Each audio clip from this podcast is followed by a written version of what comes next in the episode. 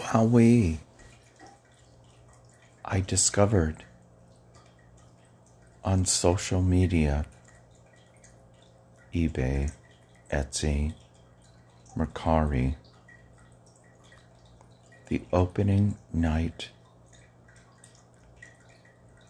flyer for the Rocky Horror Show at the Roxy in 1974.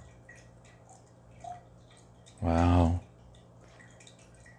I wasn't there at the opening, but it only ran for about a year. And during that year, I made up for it by going almost every single weekend and owning that flyer means so much to me. Again, it's a part of my history. The Rocky Horror Show, opening night, 1974, at the Roxy,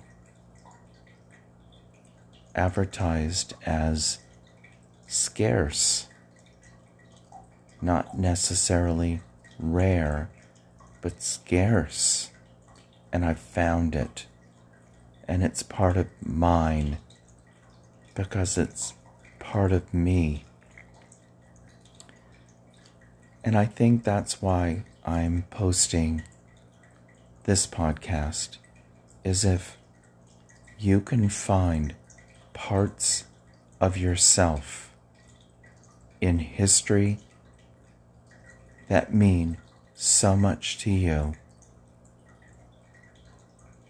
Take advantage of it. Even if it means only for you, ultimately, it's preserving a part of history. And that's what I'm trying to do in collecting my collectibles. It's a part of my history, but it's also preserving my history for others to learn from. And as I collect, I will talk about my history around my collections. Best believe. I've learned to tell. Till next time.